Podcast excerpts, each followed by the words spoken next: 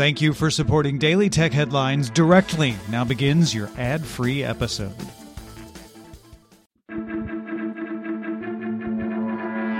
These are the Daily Tech Headlines for Monday, June first, twenty twenty. I'm Rich Straffolino.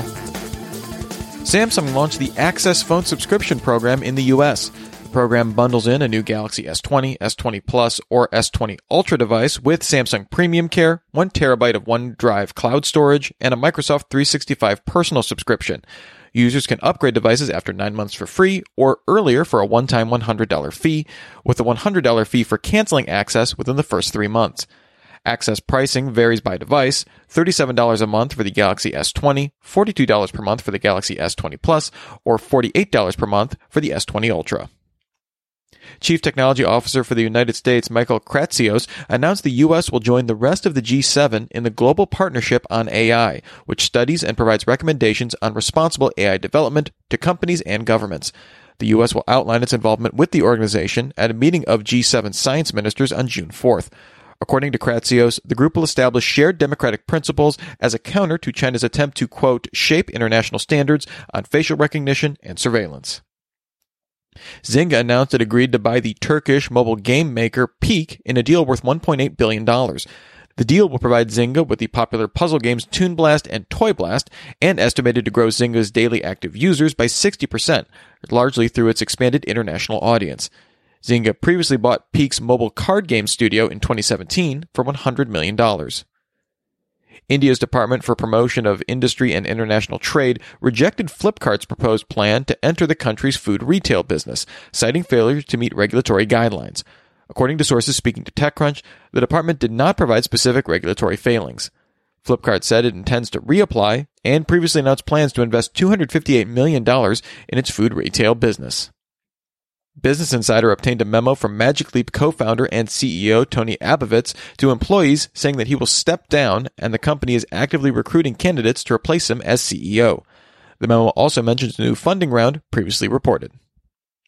The Financial Times reports the tracking app maker Tile has sent a letter to Europe's competition commissioner asking for an investigation into Apple. Tile complained that Apple made tracking default off for tracking apps but leaves it on for Apple's own Find My app. Tile also complained about the App Store placement and Apple stopping selling the Tile tags in Apple stores. Apple denies allegations of uncompetitive behavior. Tile has filed similar complaints in the U S. According to an email seen by The Verge, Alphabet's Waymo plans to resume some autonomous vehicle service in the Bay Area as of June eighth. Waymo paused on-road service in mid-March when shelter-in-place orders banned all non-essential travel. Service will resume by providing deliveries for two local nonprofits, Lighthouse for the Blind and Visually Impaired, and Draw Together. Uber has added hourly bookings in twelve U S cities that lets you hire a driver for fifty dollars an hour for up to seven hours.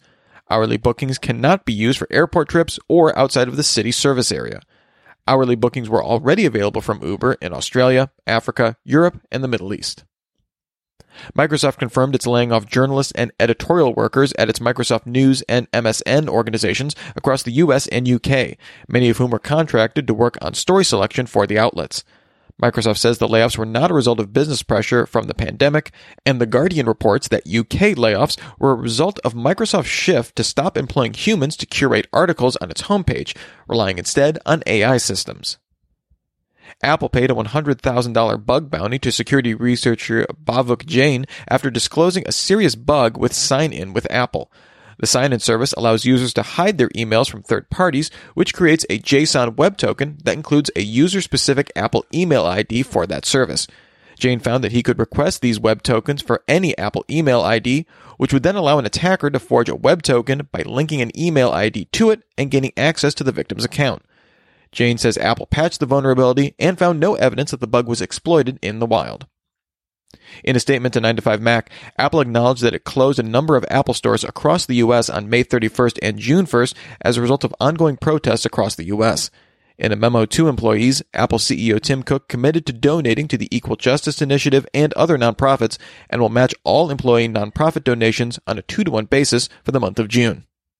And finally, Google announced it was delaying the launch of Android eleven Beta one release, saying now is not the time to celebrate in light of ongoing nationwide protests in the U S. No word on when the launch will be rescheduled, but Google says the final release is still scheduled for Q three twenty twenty. Remember, you can find show notes and links to all headlines from today at daily tech news show dot com. Thanks for listening. We'll talk to you next time. And from all of us here at Daily Tech Headlines, remember, have a super sparkly day.